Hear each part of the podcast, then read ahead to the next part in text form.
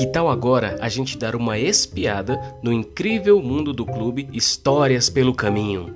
Eu sou o pastor Walter Nobrandão e estou prestes a te mostrar um pouquinho do tesouro guardado às sete chaves no nosso clube secreto.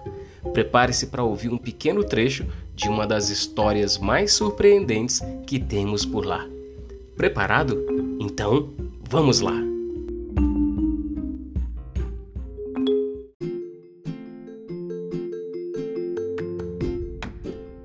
Ana era uma menina de 5 anos que, assim como todas as crianças de sua idade, tinha muitas emoções. Ela sentia alegria, tristeza, medo, amor, surpresa e muitas outras emoções, às vezes todas em um dia só. Nem sempre Ana conseguia lidar bem com suas emoções, mas a emoção que ela tinha mais dificuldade era sem dúvida a raiva. Ana ficava com raiva por qualquer coisa. Quando não conseguia fazer o que queria, ou quando alguém a contrariava, ou quando algo não saía do jeito que ela esperava. E quando ficava com raiva, ela fazia um escândalo, gritava, chorava e até batia o pé no chão. Mas nada disso adiantava. Os pais de Ana nunca cediam aos seus caprichos e ainda colocavam de castigo. E aí a Ana ficava ainda mais com raiva e se sentia injustiçada. Um dia, Ana foi à igreja com seus pais. Ela gostava de ir à igreja, pois lá ela podia cantar, brincar e aprender sobre Jesus. Naquele dia, o pastor leu um versículo da Bíblia que chamou muito a atenção de Ana.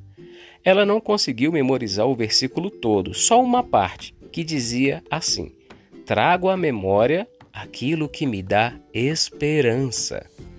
Ana, que já tinha quase perdido as esperanças de controlar seus sentimentos, repetiu essa parte várias vezes para si mesma, tentando gravá-la no seu coração. Ela tinha uma pontinha de esperança de que esse versículo pudesse ajudá-la com suas emoções. No dia seguinte, Ana foi à escola. Lá, ela acabou se envolvendo em uma briga com um coleguinha que pegou o seu lápis de cor sem pedir.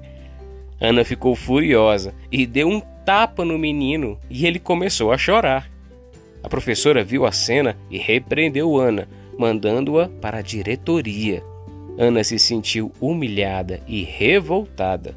Ela queria gritar e xingar a professora e o menino também, mas então ela se lembrou do versículo que ouviu na igreja trago à memória aquilo que me dá esperança.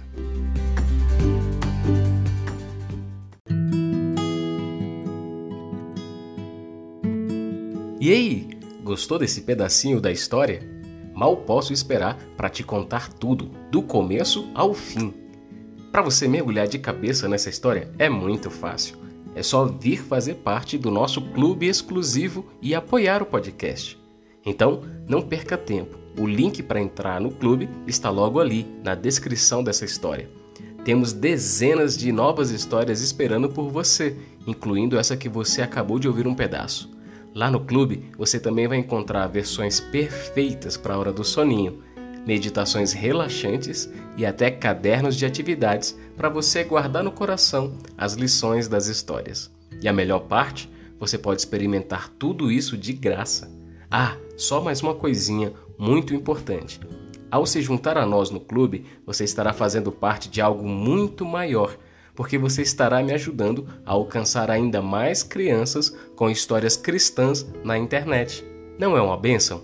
Então, nos vemos lá no clube. Combinado? Deus abençoe você e até a próxima história.